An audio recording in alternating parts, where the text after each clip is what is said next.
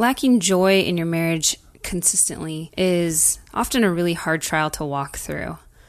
I think that we can kind of go through gentle lows and highs, right, of joy. But when you're kind of in the season where you feel like your marriage is joyless, uh, it can often leave you hopeless as well. Yeah. So today we're going to talk about how we can uh, see that lack of joy as an opportunity and way back to our Savior, um, and in turn finding that joy that can produce hope uh, and fruit in our marriage in ways that maybe we might not expect. So, with that, we'll see you on the other side. Welcome to the Fierce Marriage Podcast, where we believe that marriage takes a fierce tenacity that never gives up and refuses to give in. Here we'll share openly and honestly about all things marriage, Sex, communication, finances, priorities, purpose, and everything in between. laugh, ponder, and join in on candid, gospel centered conversations.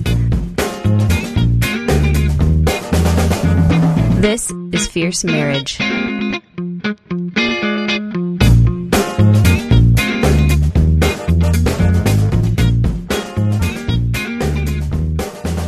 I love what you said there, uh, how the lack of joy is. I don't know how you said it exactly, but it's almost like a neon banner pointing us back to the giver of joy. And I truly mean that. I've been feeling um, discouraged lately. And I'm a pretty upbeat guy. I feel like I'm pretty, pretty hopeful about the future, um, and I still am. yes. I'm optimistic. I tend to, you know, I tend to enjoy, you know, having conversations, and, and I'm usually enjoying our girls, and but I go through seasons, and uh, and in this recent season where um, this kind of there's been uh, a perfect storm, I'll say, of all kinds of different kind of I'll say letdowns, things that aren't going as I want them to go. and it's been deflating, it's been discouraging, it's been frustrating. And uh, God, by God's grace, uh, He just reminded me that I can still, and I, I can confidently say this, I still, even though I feel discouraged, I still feel great joy. And the reason for that, and that's the, the topic of this episode, and we're going to apply it to the space of marriage. But the reason for that is that I can look to the final destination, if you will. We talked about this in the priority series, how mm. last things have an orienting effect on the Christian life. When you look at what our future, what our lot is as believers in Christ, mm. as a co-heirs with Christ, as those adopted into the family of God. And that's where I can say, Lord, this life, like all this toil, and I love to go to Ecclesiastes in these times because it's like all this toil and like the meaninglessness of it or the seeming meaninglessness of it mm. uh, can all be contextualized um, in the, the the the finished work of Christ uh, in His second return, and and that's the hope that we can look forward to, and that one day, yes, we will pass away. This life will pass away, but but God's word, His promise, won't pass away. It will be fulfilled. And uh, history will come to its culmination in the second coming of Christ, and He will reign forever. And that is such a, and that gives me joy. That's what I'm saying is that reality. It makes me joyful. Now I'm not joyful in my circumstance, anyway, so that's this has just been really timely um, for me to think through this the um, and when you're lacking joy, how that's an opportunity to go deeper in true joy, right? And so, obviously, looking at marriage, it's a huge drag when your marriage is lacking joy because, I mean, when your marriage is joyless, we've had those seasons. Currently in one. I'm kidding. I was like, wait a second. I gotta get you. Uh, uh, we've had those seasons, and it's been um, it it your whole life is impacted by it.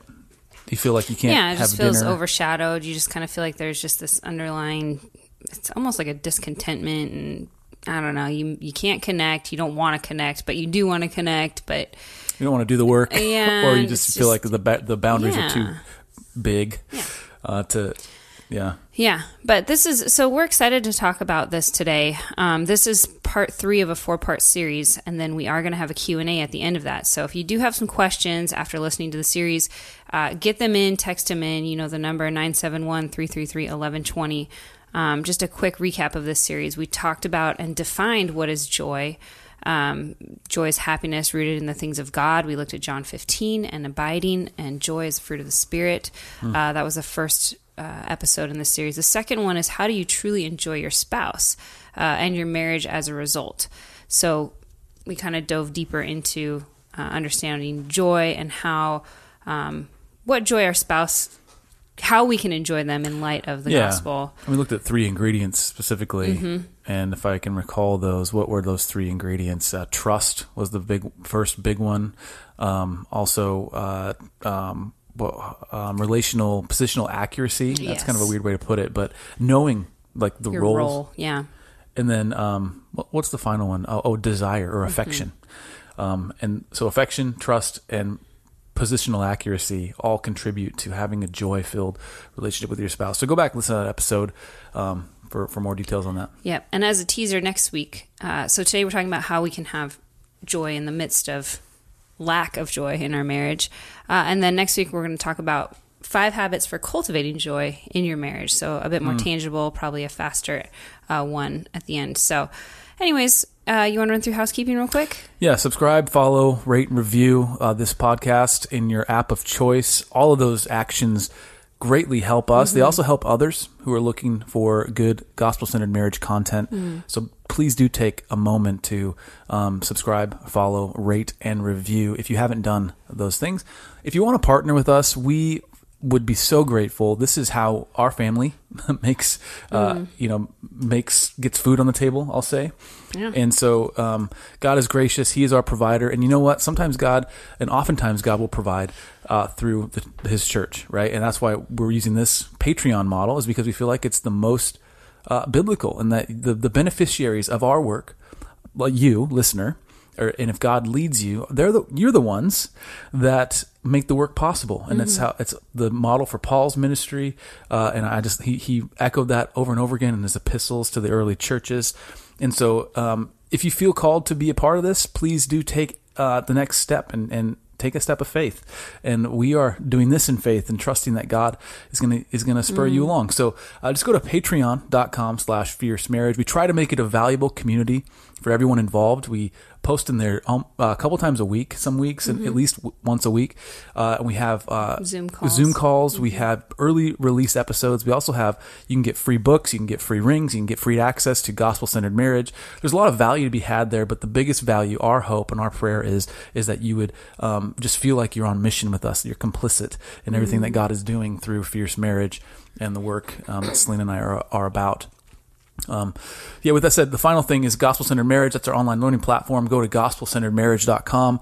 Uh, we are constantly adding new content there, and it's only going to get better. So, uh, get in, uh, be a part of that. We also do Zoom calls there, but you can, that, that's just how to get on the same page once and for all with your spouse. There's a six week marriage core course that we encourage every couple to go through. After the first six weeks, then we ask you, you invest just one night a month to go through a mini course to enrich and recenter your marriage on the gospel. GospelCenteredMarriage.com. Go check that out. Um, as we get into this content, I want to um, I want to preface it with this because you might be hearing, okay, Ryan and Selena are going to talk about how to have joy in a joyless marriage, or what do I do when I'm lacking joy in my marriage? And I can already see where it's going. They're just going to say, look to Christ.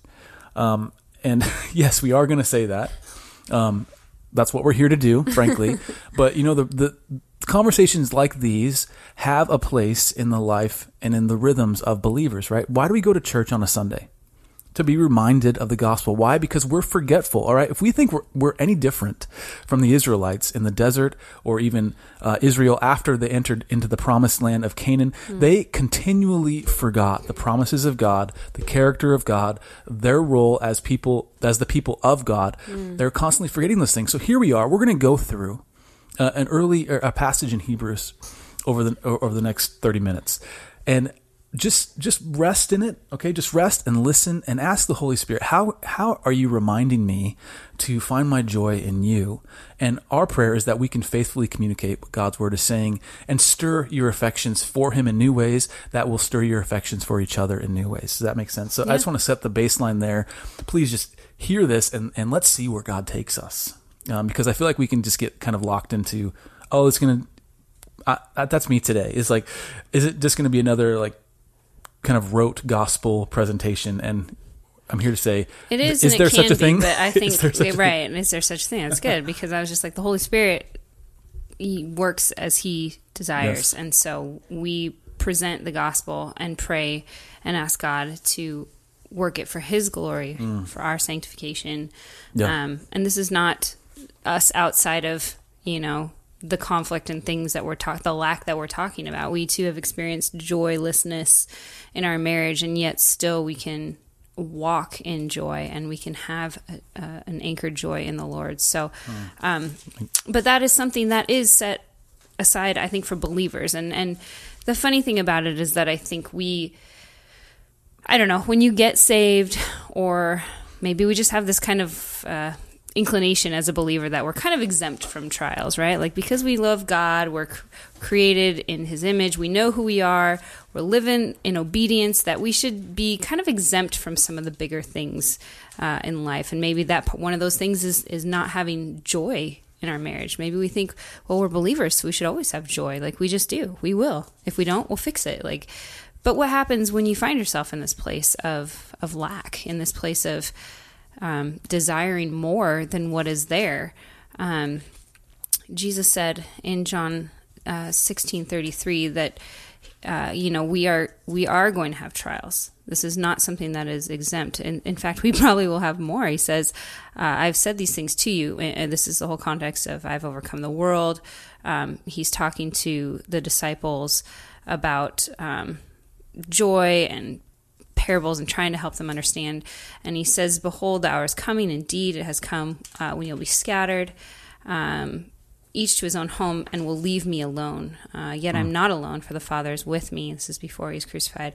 And I've said these things to you that in you, in me, you may have peace. In the world, you will have tribulation, but take heart, I've overcome the world. And I, I don't think it's it's out of context to again cling to those words of Jesus saying, "In the world, you will have tribulation." He understands the world. He is the creator. He was there when it was created. So we can take heart and we can understand that he has also overcome it. And so, just to kind of, I think, regulate us or um, bring some understanding of where we are, um, sometimes we can think that we're above trials or that we're going to have so many trials. We just, what are we going to do? We're just always going to be in this process of, you know, trial, trial, trial. Well, yes, I mean, God is being glorified through our sanctification, um, but we can take heart in these trials that we face and these lacks, and in particular for our conversation today, in this lack of joy that we might be enduring in our marriage. So yeah. we're going to look at Hebrews 12, 2 through 3. We're going to spend a lot of time here. Um, and then James 1, uh, which is the, the very popular count it all joy, my brothers, when you face trials of many kinds. So we'll get to that in just a minute. But starting with Hebrews 12, uh, I'm going to read the verse uh, the the two verses, and then we're going to go through them kind of line by line because it reveals so much yeah. uh, about yes about who Jesus is, how he modeled uh, enduring trials and whatnot. So, Good. all right, Hebrews twelve. Uh, 2 through 3, but I think we better start in 1. Therefore, since we sur- are surrounded by so great a cloud of witnesses, let us also lay aside every weight and sin which clings so closely, and let us run with endurance the race that is set before us. Looking to Jesus, the founder and perfecter of our faith, who for the joy that was set before him endured the cross, despising the shame, and is seated at the right hand of the throne of God. Hmm. All right, so stop there for a minute. Um, Can we? Um, so we're going to walk through this uh, line by line, uh, but it's helpful to know the full context, right? So Hebrews is a really unique yes. book in in Scripture, and there's a lot of themes. But one of the main themes of Hebrews is uh, per, the perseverance of the saints. Basically, saying uh, it's it's a really strong. It makes a very strong connection right from the outset. Hebrews one. Um, and I won't. Maybe you should read it. I don't. Want uh, I don't have it in front of me. Um, I'm open to the wrong page. I've got it right here. So it makes a really strong connection between the Old Testament and the New. It says, Long ago, and many times and in many ways, God spoke to our fathers by the prophets. But in these last days, he has spoken to us by his Son, whom he appointed, the heir of all things, through whom he has created the world. He is the radiance of glory of God and the exact imprint of his nature. So and, and it goes so on and on. It's it's wonderful. So it's one of my favorite passages. Is, is the first part well, of Hebrews. The title is the supremacy of God's Son. I mean, yeah. So that's another theme. Is the is the soteriologically effect of Christ, hmm. the soteriologic effect of the reality of Christ, and what that means is Christ saves, and that is He's our root of our hope, and therefore persevere in the in the midst of all your trials, in the midst of uh, persecution, in the midst of just life. Uh, persevere, and so those are big themes that we need to really remember as we read this passage because the author of Hebrews is not just saying these things in a vacuum. It's there's a there's a um, a train of thought happening here, and here we are inserting ourselves into this. Fix our eyes on Jesus, Right, right. and what that means in, for the perseverance of of you, the saints. Right, right. So if we're looking at, we're going to go line by line. So just like you said, let us fix our eyes on Jesus. So we're looking at our marriage. We ha- we are joyless. Our marriage is making us unhappy. What mm. should I do, Ryan and Selena? What can I do? What should I do? And here is your here is the the one thing that we would always say is let us fix our eyes on Jesus, which seems like such a simple phrase, but just like you said, fixing our eyes on Christ, understanding the supremacy of who he is and therefore this how sufficient he is because hmm. of who he is let us fix our eyes on Jesus, not on our lack of joy, right? Our lack is an Right. indicator, it is not the issue. Our lack is pointing us back to our Savior, to who He is. That is what we can do. We can fix our eyes back on Christ. Right. So let us fix our eyes on Jesus. So that's an action, fixing our eyes on who? Our Savior. The author and perfecter of our faith. So again, this is an identifier, identifying who Jesus is, and in contrast to who we are not. Yeah. He Uh, I, I love this because this is exactly what I was talking about. How you know other translations will Oh, say yeah. "look to Jesus," Yes. and I know that sounds really kind of obvious, but fixing our eyes and looking to Jesus. If we keep focused in on our issues, our lack, yeah. our lack of joy, it's just navel gazing. It's it's a perpetuating cycle. It'll it'll self perpetuate.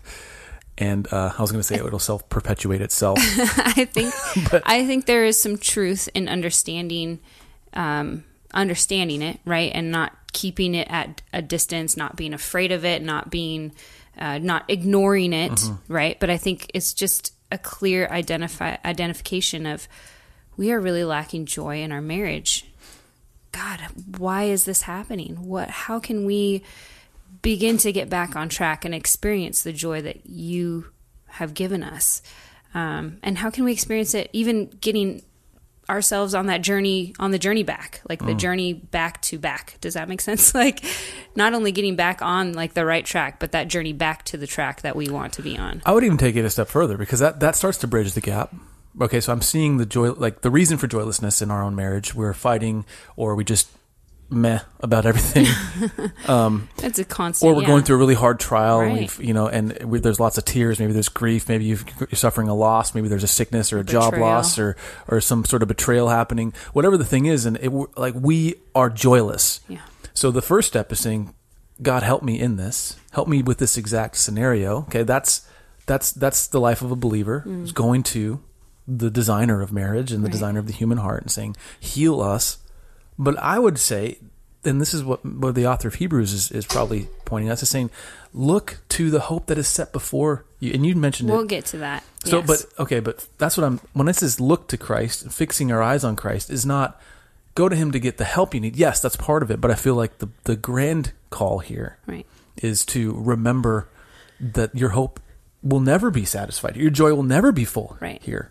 Well, and the interesting thing about looking or f- fixing your gaze, when you turn, when you look at something, your whole Hmm. body eventually turns to that Right. thing. I mean, oh, I found that out the hard way as a child riding my bike. our kids are still learning that. I've been over the handlebars one more than once because I was distracted by Right. The ice cream truck. Ran into the glass window. glass window. So fixing our eyes on Christ, it's not fixing our, our minds, right? It's not fixing our our hearts or our bellies or whatever. It's fixing our eyes. Uh, there's good. there's purpose in that in that writing on who Jesus, who is He, the author and perfecter of our faith. Again, identifying who Jesus is, and in contrast, who we are not. We are not the authors of our faith. We are not the perfecters of our faith. We're not even the creators of ourselves. I mean, we hmm. God allows us to create life. Um, by his grace and for his glory but we are hmm. we are not the creators of this process and so Yeah. there's just a there's an, an awe and a a holy fear and reverence i think that should be placed in our hearts when we're going to hmm. god humbly fixing our eyes knowing that there is a fault there's a sin there's something that we are I hate to say sin all the time because again, if it's an external trial that is is happening on to your marriage or to you, then it, it may not necessarily be a sin, but there's just hardship around you and it's taking away the joy. Um, there's a lack. Then again, we're fixing our eyes on Christ, knowing who He is. Um, and then when we know who He is, we can know who we are and our role and understand and look at his model of who for the joy, the next phrase, who for the joy set mm. before him endured the cross, scorning its shame. So there's a few things happening, right? He paid the ultimate price by sacrificing his perfect, sinless life. He endured the cross. Mm. He endured the cross. Why? Because he knew the joy set before him. He knew it. He didn't, it wasn't some ambiguous thing. It wasn't some like, joy, random, I don't know, joy. It makes you feel happy, right? It had to be something deeper. It had to be right. an uh, an understanding, an image. Yes, he's God. He is eternal, right? But do we know that joy? Do we know that those end things of, like you were saying in our mm. in our priorities talk of thinking about and prioritizing things based on the end, right? So, yeah. what is our joy that is set before us? Like we there is a parallel, I think. Like we endure Absolutely. our own cross in this life, the the weight of sin, right? Yeah. Um, we can we can scorn its shame, but we can endure this cross. Christ endured the cross. How did he endure it? By the joy set before him. Was that that joy wasn't like literally set before him on the, right. the way up to Calvary. It was an eternal joy. It was a, a bigger, greater outside of our even capable minds to comprehend joy mm. uh, because we are human and, and he is not. So that's a few i mean he he was half human he was fully god fully man. Sorry. Woo! Back okay. that up it's back okay. that up. It's okay. It's a complicated yeah christology is not uh, cut and dry all the time. Uh, I, the thing that really jumped out at me as you were um, as you were sharing and thank you so much for for this. It's so thoughtful and how you've outlined it.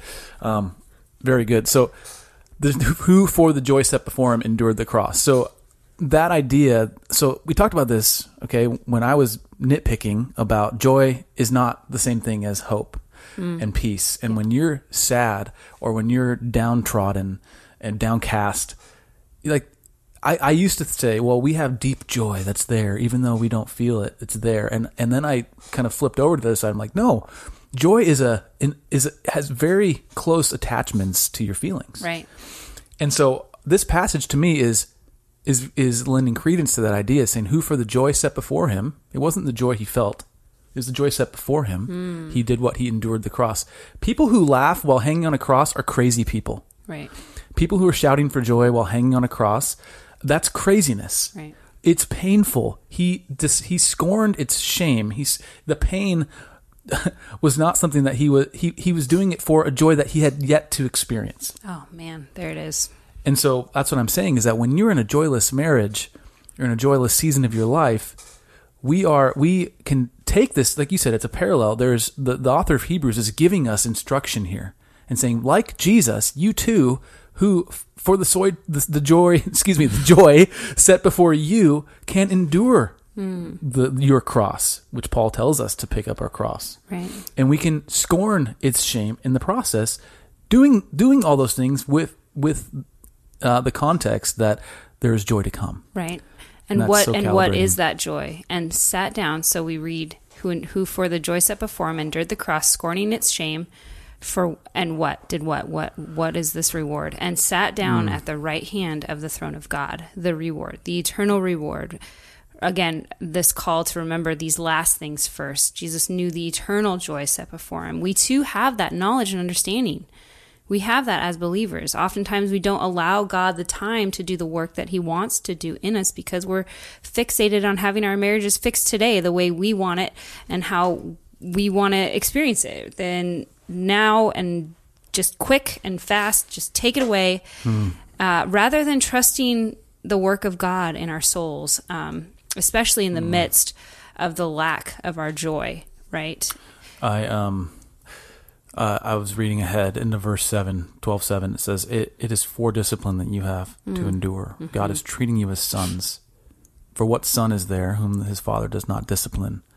If you are left without discipline, in which all have participated, then you are illegitimate children and not sons. Okay, so we are called children of God, Mm-hmm. and that is not um, a flippant phrase. As we have been adopted into the family, we are co-heirs By with the blood Christ. of Christ. Yeah. Now, we should take great joy and great comfort in the discipline of our Father. Why? Because we're sadists? Because we love to feel disciplined? No, because we know our Father is loving. That's why we can take great joy in knowing that we are being disciplined. Now, here's the here's the question: Is are is your trial a form of discipline? Maybe. Right. Right. That's my It question. might be. Yeah. I, I, what comes to mind is uh, our daughters were playing around the staircase in our house, and uh, Clementine, our second daughter, was sitting up on the railing o- over the stairs.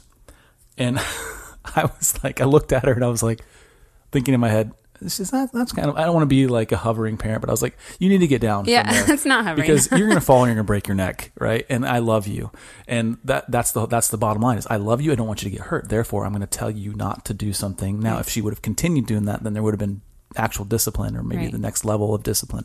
The point is, she can take joy knowing that I asked her to get off because I love her, Mm-hmm. and I'm a loving father to her. And so we can do the same thing when we're going through a hard time. Now, marriage. again, Yeah. God doesn't just remove our pain. He instead he gives us his healing. Mm-hmm. Right? He doesn't just remove the trial. Instead, he gives us strength by the Holy Spirit to Mm. get through the trial, To endure. to endure it. Why? Because of this joy that's set before us, and that's why we we have to know like if we're being disciplined, we we need not shake our fist at God and grit our teeth at mm. him and and grumble at him and complain to him. That never goes well. There's no place in scripture where shaking your fist at God ends well. Right. Instead, we are to humble ourselves and say, God, you are holy, you are, I am not. You are perfectly good and I am not, and you are perfectly trustworthy. Therefore, I place my trust in you, and therefore my eternity is secure, and therefore Right.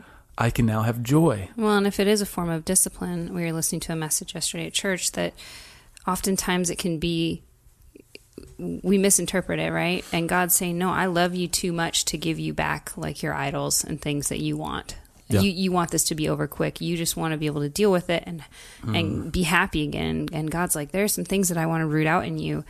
And if you continue to have these idols, you will not understand or experience uh, the joy that is truly set before you.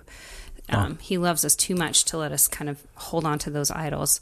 So again, it's it's begging us to trust Him, which is not an easy thing, but it is doable. Uh, God is good in that way. So the last part of this uh, verse, I think it's verse three. Sorry, it's there's two parts. So consider him who endured such opposition from sinful men. Again, a call to look back at Jesus, consider Jesus, consider the trials he faced, the the huge lack of joy he felt going to the cross, knowing the cross was coming. I mean, look at the Garden of Gethsemane, right? Another example and model of how we can um, endure in the midst of trials, praying to God. Yes, asking, Lord, if there's another way, but nonetheless, your will be done, trusting that God's will is for our good, for His glory. We can only have that perspective as believers uh, because of Jesus and because of the eternal perspective we have been given in the time that we live in right now. And so, those are big things to be grateful for. Those are huge um, blessings and understanding to grapple with, I guess. I find this so, you know, it's probably not ironic because I'm just catching it now, but this book's called Hebrews, right? It's written to the Jews. and who were the sinful men that were opposing Christ? The Jews. the religious people. Right. It wasn't like Pilate was like, yeah, I hate that guy. Pilate's like, no, Pilate was like, Pilate was I don't, like, I how don't- can we not do this? Because I realize he is a God fearing man and I just got myself in a pickle with, uh, it, were the, it was the scribes The and the requests, Pharisees were the ones that were saying that Christ is an illegitimate Messiah. He's blaspheming. They refused to see the miracles that he had been performing. They refused to hear his uh, the prophetic word being fulfilled. You know, he would call Yeah. back. You know, they refused to see that. They were their hearts were seared. The warning to me is that I think familiarity with Christ can cause us to forget the truths of, the, of, of who he is and the truth of the word that he, he came to fulfill and the promise that he gave. Which God is so good sometimes to bring lack, right? And to bring, allow lack maybe to happen in our, la- our life, a lack of joy, a lack of peace, a lack of hope, so that we come running back if we tend, if we start getting off the path Yeah. that he has for us. Yeah. I think there's he can use lack for our good Hmm. because he's God. And it also it, it also gives us in, a, in another sense this full passage consider him who endured such opposition from sinful men so that you will not grow weary and lose heart.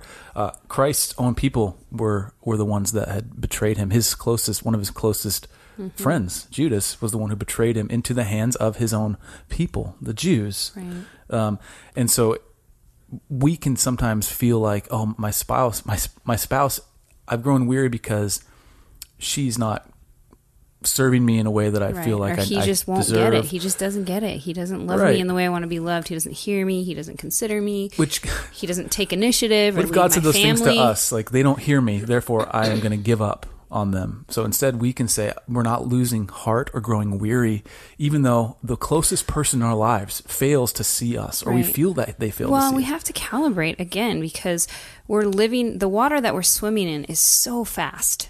Everything is instant. Everything is quick. Everything is a beautiful, flawless picture. Everything is just top notch, super fast all the time, best images ever. And God is just he doesn't work that way. I mean, he can. He's he's God. He created time. He can do whatever he wants. Uh, I mean, okay, bring that back in.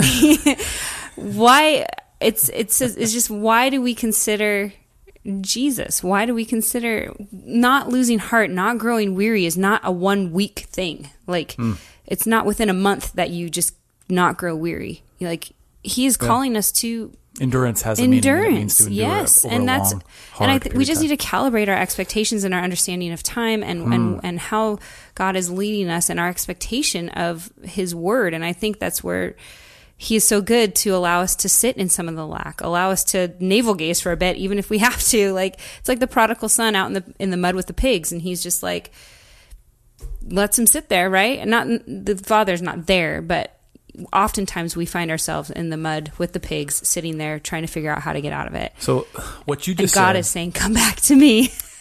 what you just said about uh, the nature of endurance, I think is very telling for us, and, and depending on how where we fall on this side of it. If we have a weak, shallow, uh, one-dimensional view of God and how He works, that's going to be discouraging to us, right?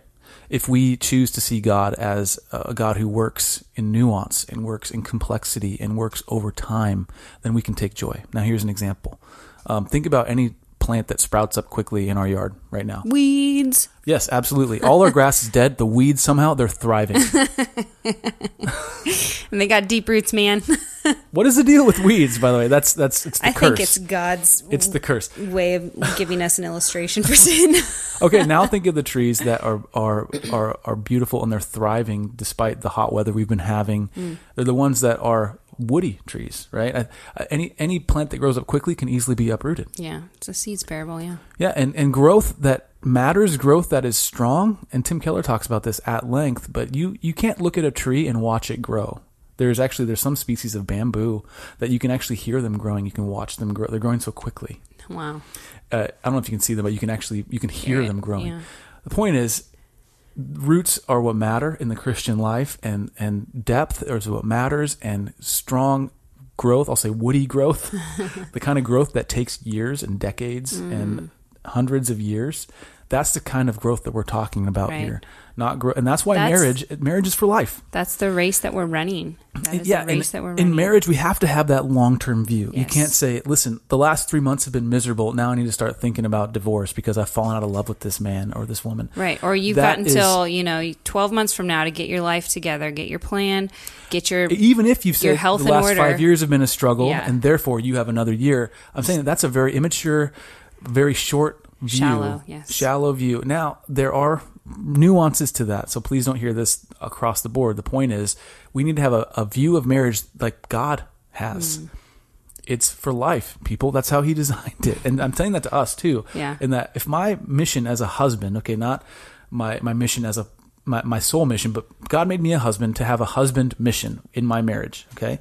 And that is to uh, see my wife flourish in the things of god. Is for her sanctification to love to love her exactly as christ loved the church that's a constant source of conviction for me and, and if and if i have a short-term view of marriage I'm going to get very discouraged Mm-hmm. if I don't see the things happening that I want to see happen. Now, if I look at Christ, I see what He's called me to do, and I have a long term view. Then, okay, now I can actually hunker down, buckle down, do the work, not from a place of trying to earn her love or earn God's love, but in, from a place Humble of obedience. being loved by Yeah. God and wanting to love her the way I'm loved Yeah. by God. Yeah.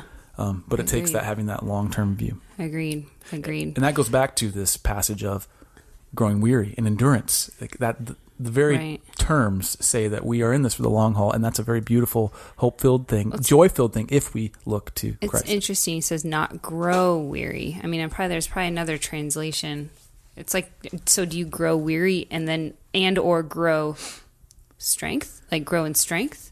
I, I don't know. I'd have to look Hmm. Yeah. at that that word yeah. study. But um, It happens so over time. Yeah. yeah, connecting the dots again, looking at Christ and His model, um, not growing weary, right? Communing with God through His Word in prayer, communing with the body of Christ regularly and in a vulnerable way. Um, the Holy Spirit can produce His fruit in our lives through our communion with Him on those levels. Joy can supernaturally be produced in a season that feels dry and dead. Why? Because we look to Jesus, because we see his model, because we trust the word of God and the eternal things of God. We're going to look at one more passage here, um, James 1, and it's the typical, you know, count it all joy. It's a good You don't have to discount it. Just read I it know for what it is. how oh, God forgive me. I should never discount His word. I just think there's a lot of connotation to sort through, and sometimes the truth gets buried under there. Um, but God's word is alive, and so I'm just going to read it, and then we can go through it a little bit. But uh, two through eight, count it all joy, my brothers, when you face when you meet trials of various kinds, for you know that the testing of your faith produces steadfastness. And let steadfastness have its full effect, that you may be perfect and complete, lacking in nothing. If any of you lacks wisdom, let him ask God, who gives generous, generously to all without reproach, and it will be given him.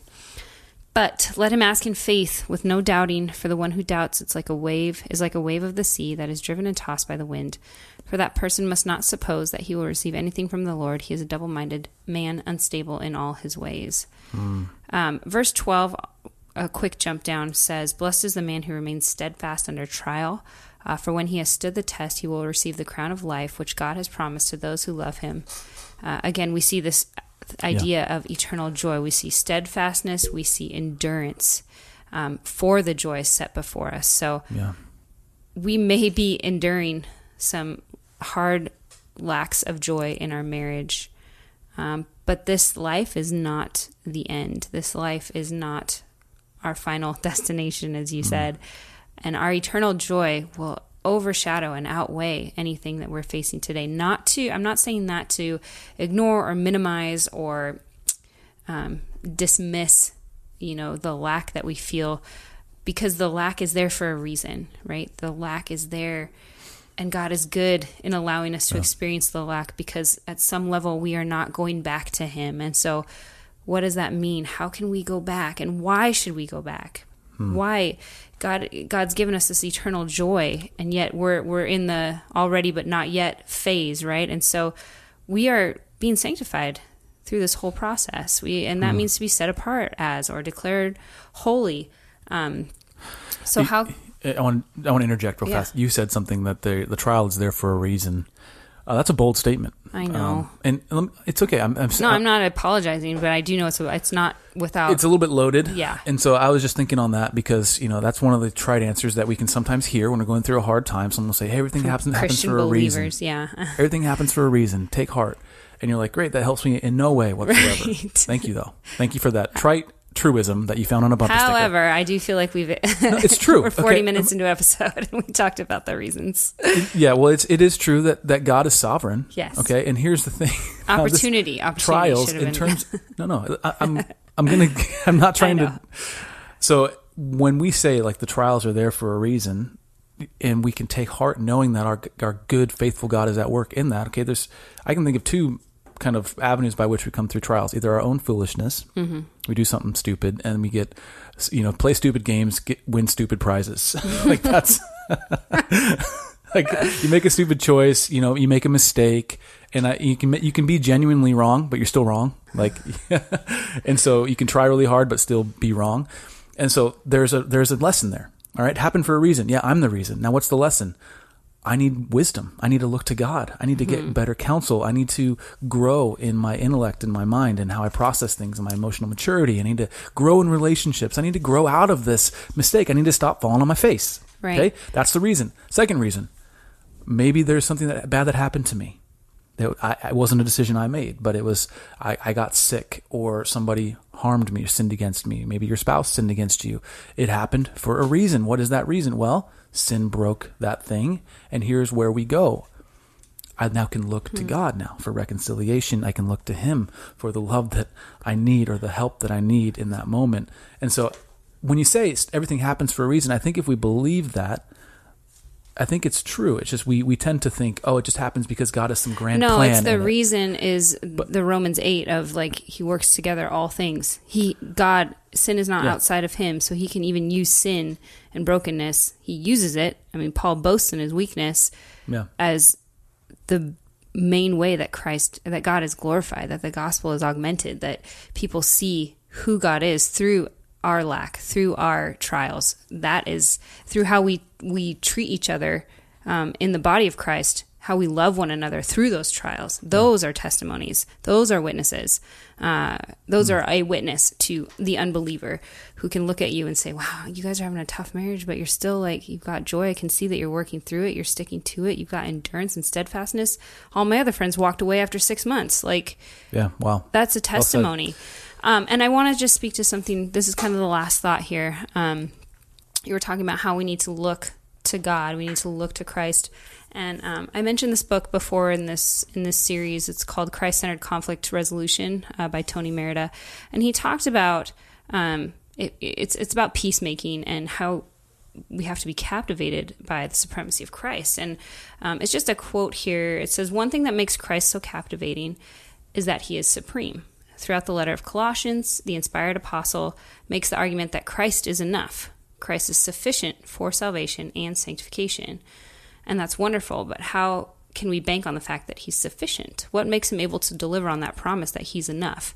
He says Philippi, or Colossians 1 15 through 23 tells us it's the supremacy of Christ which assures us of the sufficiency of Christ. Hmm. And so, again, looking to Christ, knowing who he is, he is supreme. He is, because he is supreme, he is also sufficient. Um, We need to explore what that means as believers. We can't sit here and explain every single detail to you. I'm, I, I, I would Right. love to, but as a believer, this is your job to go into That's the Word right. and explore and to pray and to commune and to experience God for yourself. I would not want anyone else doing that for me. I, I love being taught, but I don't want to. I don't want someone else going to the throne room for me. I want to experience the presence of God. I want to Mm. experience His goodness There's a reason. firsthand and in my life. There's a reason why the language is taste and see. Yeah. It's not just look and see, but taste and see. Not see, perceive with your eyes, but perceive with Hmm. your whole body. Taste. Right. Uh, we can talk about an amazing steak here on the podcast, but you, you gotta you gotta cook one up and you gotta eat one yourself to know how good it is. Yeah. Uh, and that's what you're saying with God's Right. word, and I love that. That's the reminder too to Right. our listeners. So our couples conversation challenge uh, this week is I would say read through Hebrews one. Or sorry, read through Hebrews. Read Hebrews, people. I was just saying read the whole book of Hebrews, but Hebrews twelve is where we were. Um, Hebrews one is awesome. Uh, read the whole book. Anyways, read Hebrews. James one. Uh, read those aloud together.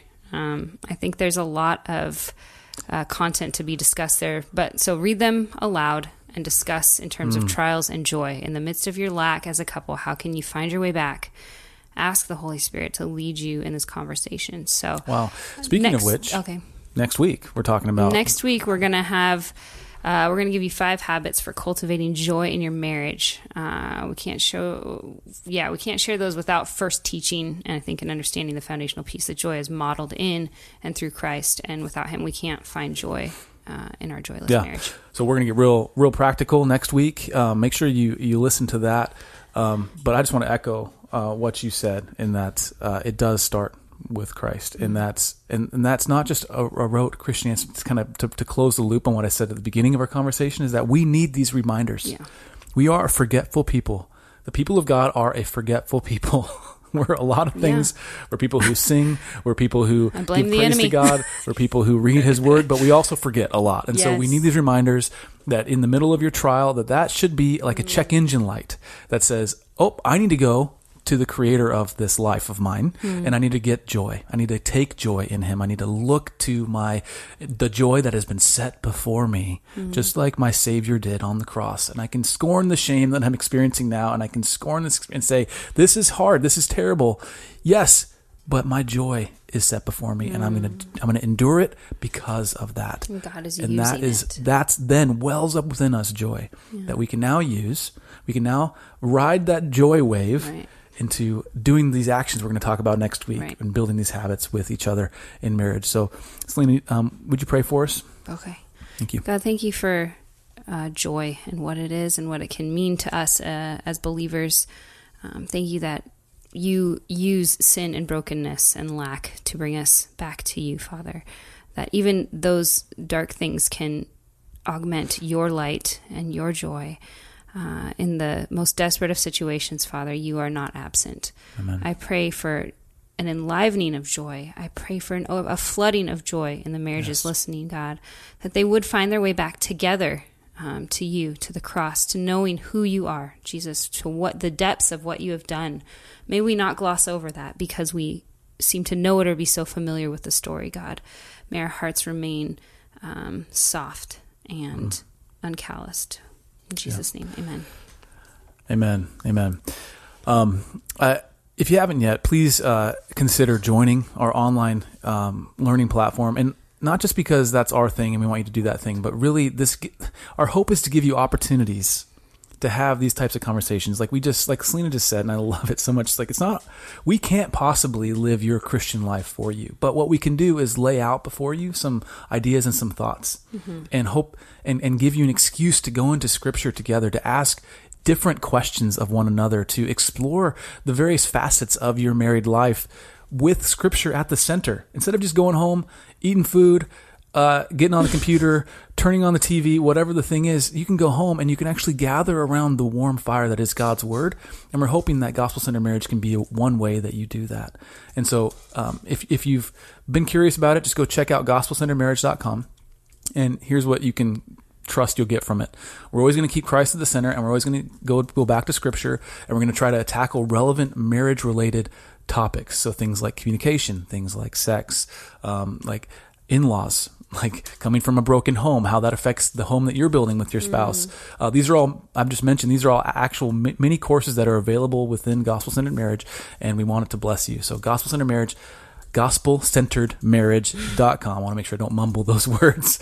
Um, go check that out. So, anyway, thank you for joining us. We hope this has blessed you. Again, join us next week for five habits for uh, cultivating joy in your marriage.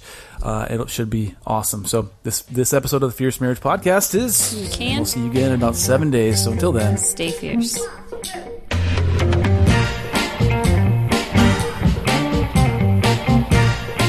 Thank you for listening to the Fierce Marriage Podcast. For more resources for your marriage, please visit fiercemarriage.com or you can find us with our handle at Fierce Marriage on Facebook, Instagram, and Twitter. Thank you so much for listening. We hope it's blessed you. Take care.